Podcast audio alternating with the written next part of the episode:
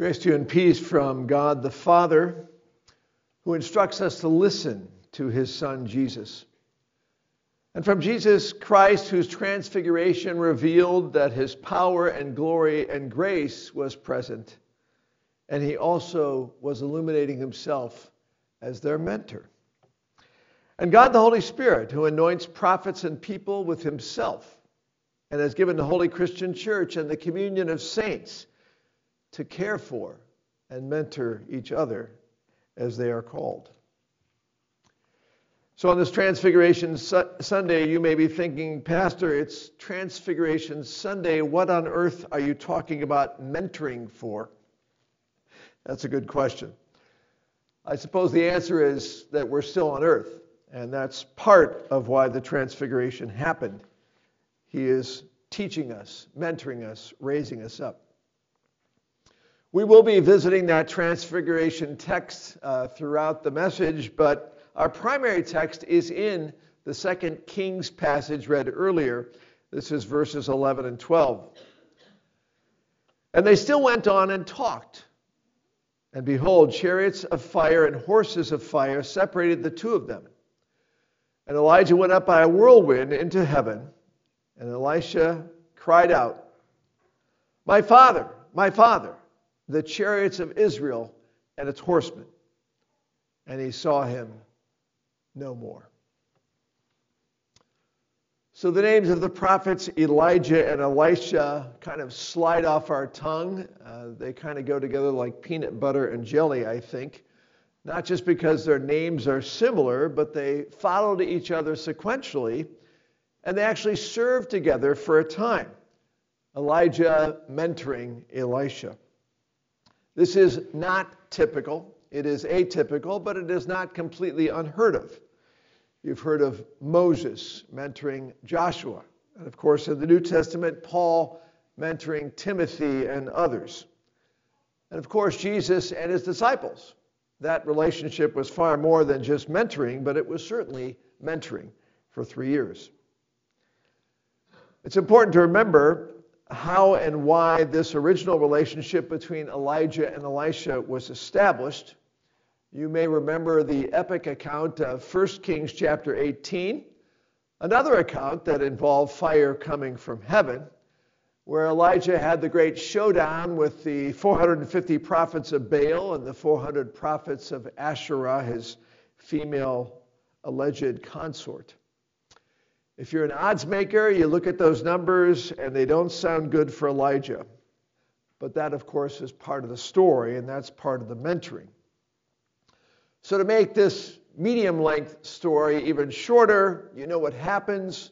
Uh, all day long, the prophets of Baal call out their God. He doesn't do anything, he's no God.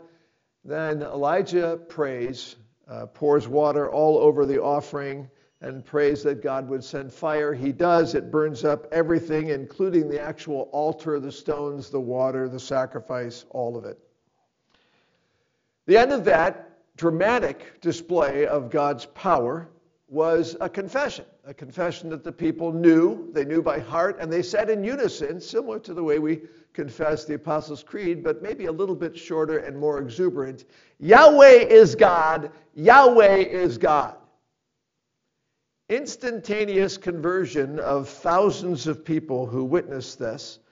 Um, and yet, I don't think that confession lasted too long. So, the next part of the story is where we get the whole entrance of Elisha into the picture. Up to that point, we haven't heard the name Elisha. And when Elijah goes to the capital city of the northern ten tribes, which is actually Jezreel, not Samaria at this time. And he is running before the king, the wicked king Ahab, as a sign that I am your servant, not your enemy. So important. When he finally arrives in Jezreel, he meets the Sidonian queen. She was not even Israelite or from Judah. She was from Sidon, and she did not believe in Yahweh. And sadly, this wonderful prophet who had the courage to stand up to 850 false prophets didn't have the courage to stand up to this queen. And Elijah's faith shrinks away and he runs for his life.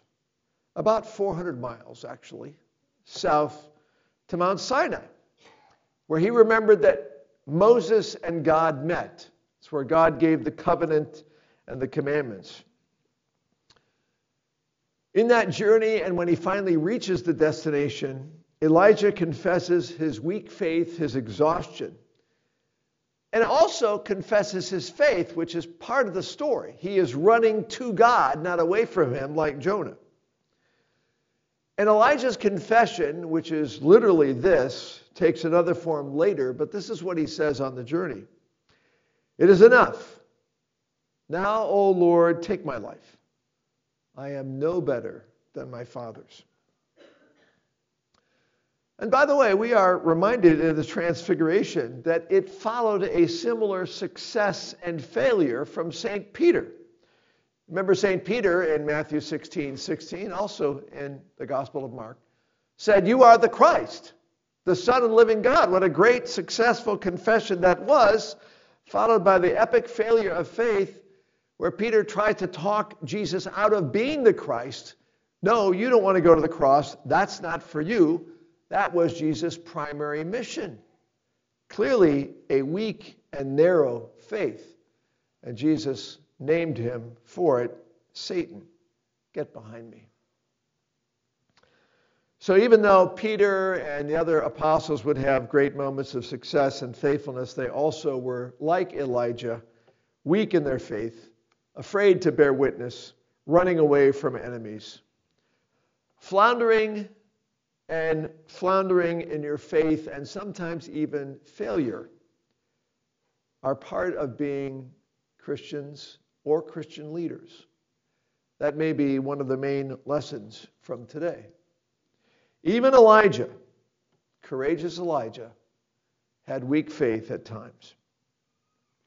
So after Elijah confesses his sin to God at the mountain, God basically says in so many words, Get back to work. And he forgives him through that commission. And he gives him three specific tasks. He says, Okay, I want you to anoint Hazael king over the land of Aram. Wasn't even, you know, God's people, but God is in charge of them. And anoint Jehu king over Israel. And anoint Elisha as prophet who will eventually succeed and replace you. That's actually the order that it came in. God didn't say he had to follow that order, but guess which one Elijah did first? The last. Yes, I want that guy Elisha to be my helper. When you are really fatigued, when you are really drained, when you are really focused on your failures, you know, if you're wise, that you need help. And so Elijah went for the thing that he thought he needed most. I need somebody. I cannot do this alone. The interesting thing is, he actually met Jesus on the way to Mount Sinai. And I don't know if that was in the back of his mind, but Jesus, in the angel of the Lord, that was Jesus' name in the Old Testament, was the one who gave him that food that sustained him for 40 days. And we remember the same thing happened to Moses. He probably was remembering that incredible meal, that power that he felt by the compassion of Christ when Christ said, The journey is too much for you. And he wanted more of that. And indeed, Elisha would give them more of that. So, this is a key part of the transfiguration. Jesus is clearly revealing himself on this day as being Lord, Master, and King. And yet he serves us. This idea of Elijah being a great, powerful prophet of God and also a servant is clearly who our Lord is. He is transfigured. We see a portion of the glory of God, not the full glory of Christ, but we see a portion of it, certainly greater than what he had revealed before. And yet we know that this week we're going to go into Lent. This brightness of Epiphany will suddenly be shrouded in the service of our Savior Jesus, who doesn't just wash feet, but he will wash away our sins on Good Friday. Things are going to get very dark for him, but that's part of the transfiguration mentoring. I am both God and servant. So, as Jesus would reveal to St. Paul, who also was burdened and prayed three times that God would eliminate the thorn from his flesh, Jesus said, My grace is sufficient for you, for my power is perfected in weakness. Sometimes God allows leaders to be physically weak, physically burdened, because we know that when we're burdened, then we must turn to God for strength. When we are weak, we are strong. And so Elijah, not necessarily freed from his burdens, went off, anointed Elisha, and began to mentor him. And mentored him through showing him service. He served that guy Ahab, that wicked king, that murderer, that coveter, that idolater. And one of the things that I think he mentored him in is that things are not always the way they appear, and numbers are not always the true measure of God's kingdom. You may remember back in chapter 18 when Elijah had his big crisis and went to Mount Sinai, he had this sort of confession worked out, and the confession included the phrase, I am the only one left. Now, you know, Elijah knew that wasn't really true. He had just met Obadiah before he met King Ahab in the big showdown. And Obadiah said, you know, I've been protecting 100 prophets in these caves. What a way for the people of God to live, right? God's prophets living in caves, eating bread and drinking water. What a lifestyle. Yeah. God invites us by carrying a cross sometimes. When you are overwhelmed, like Elijah, you typically feel very alone. And he was expressing, I think, how he felt. Even though there were 100 prophets that he knew were out there, and there were more, they were named elsewhere. They were scattered. They weren't necessarily meeting in regular, uh, you know, Winkel conferences like pastors meet. And then God also reminded Elijah, it's bigger than that. And he gave him a number. There are 7,000 who have remained faithful to me and have not bowed the knee to Baal.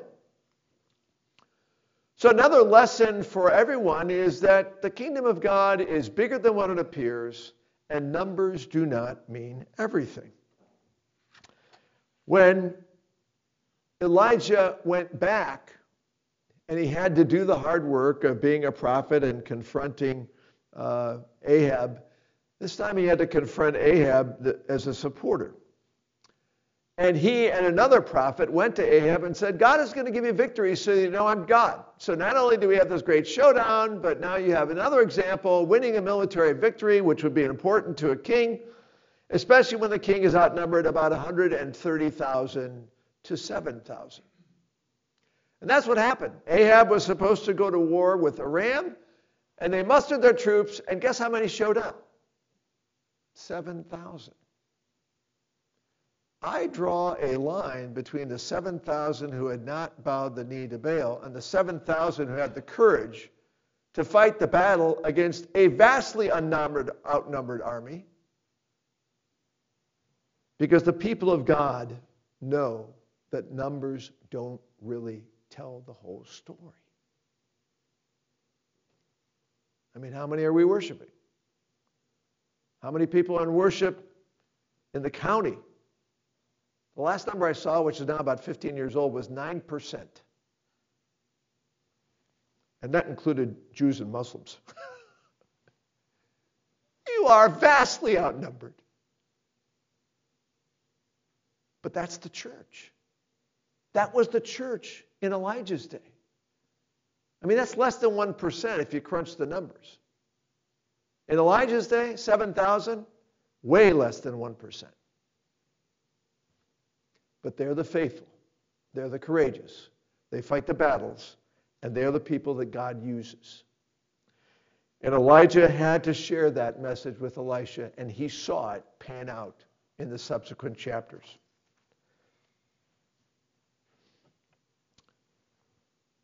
So, one more thing we've got to share about this business of supporting Elijah, uh, excuse me, supporting King Ahab, is the story of Naboth's vineyard also follows the great showdown.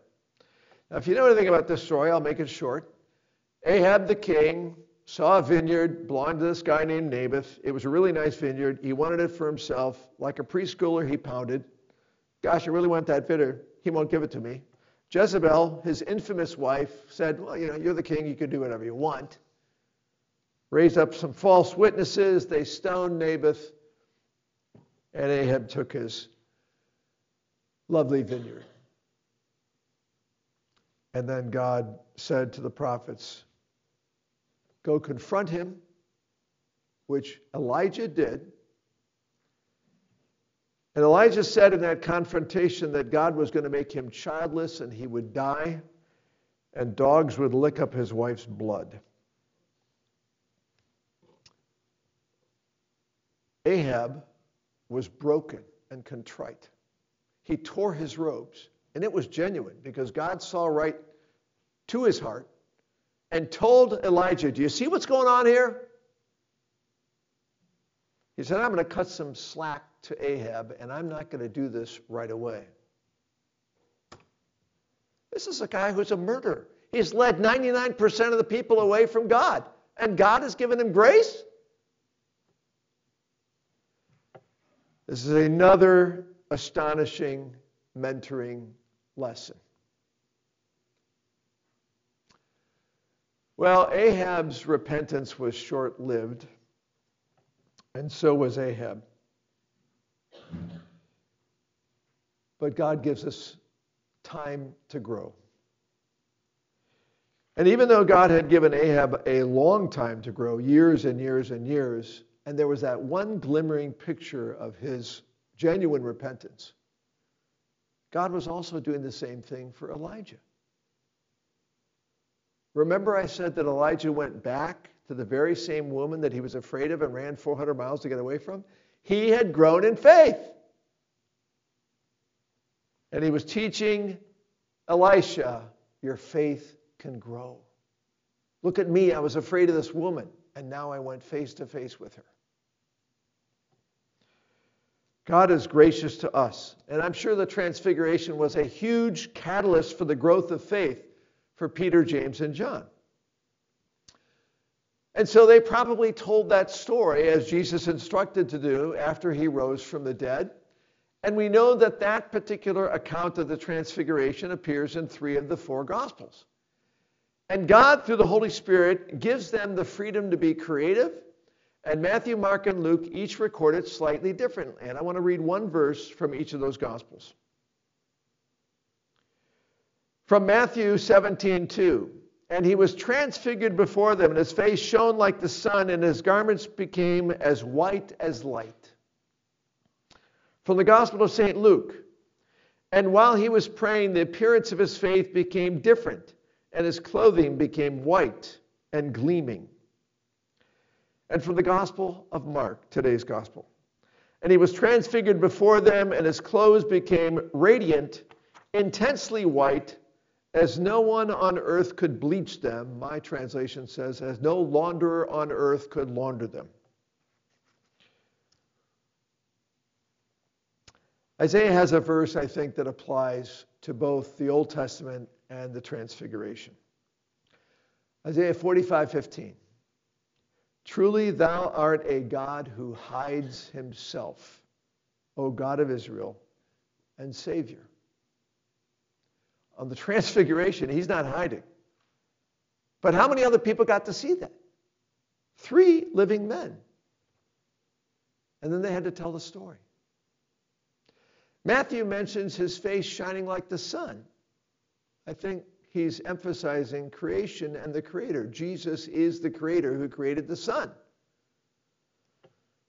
Luke mentions Jesus' face becoming different and then has shades of heaven. God is the one who will transform us and take us to heaven. He is the creator of heaven and earth. And then Luke emphasizes redemption. His clothes were cleaner than any launderer on earth could clean them. Jesus is the one who washes our dirty robes in his blood and makes them white, the book of Revelation says. Elijah mentored Elisha. Jesus was mentoring his disciples, and he was also their Messiah. He was redeeming them. The way that things appear is not necessarily the way that they are. Isaiah said God hides himself. Sometimes God hides himself by allowing unbridled evil in nations like Iran or in Ahab or in other nations that we witness today. But we also know that God is hiding his patience and long suffering when he allows that to go on. He is there, he's just hiding. We want the transfiguration to happen every day. We want God to show power everywhere. But look at how long that repentance lasted in the Old Testament. Enduring repentance happens with a broken and contrite heart that trusts God and Him alone for forgiveness. Jesus was teaching the disciples about a forgiveness that would not fade away. Jesus hid himself in many ways on the cross. That's really God up there in my place. Paul makes it clear in 1 Corinthians that's really God up there. They crucified the Lord of glory. That's God dying for you. God is carrying the sins of the whole world. He is the Lamb of God. And God also hides himself by being patient with you and me and allowing us to grow. And finally, we reach the end of the mentoring, today's Old Testament story. Elisha wants twice as much spirit as Elijah had, not to be powerful, but to be faithful. And Elijah says, If you see me go, then you will receive that answered prayer. And of course, he sees the chariots of fire. He sees him go. The mantle falls, he places the mantle on himself and uses that mantle in his ministry. Elisha would have a double portion, and he would have that vision of his friend and father and master going up into heaven and his body being changed into the glorious body that shows up at the transfiguration. How did Elisha's life end? Was there a chariot of fire? There was a sick bed. He died a long, drawn out, diseased death. What do you think he had in his mind when he was near death? I know what's going to happen. Things are not always as they appear. God is here. God still loves me. God's giving me strength. He's given me a chance to grow in the midst of this cross. And one day, I will see him in glory.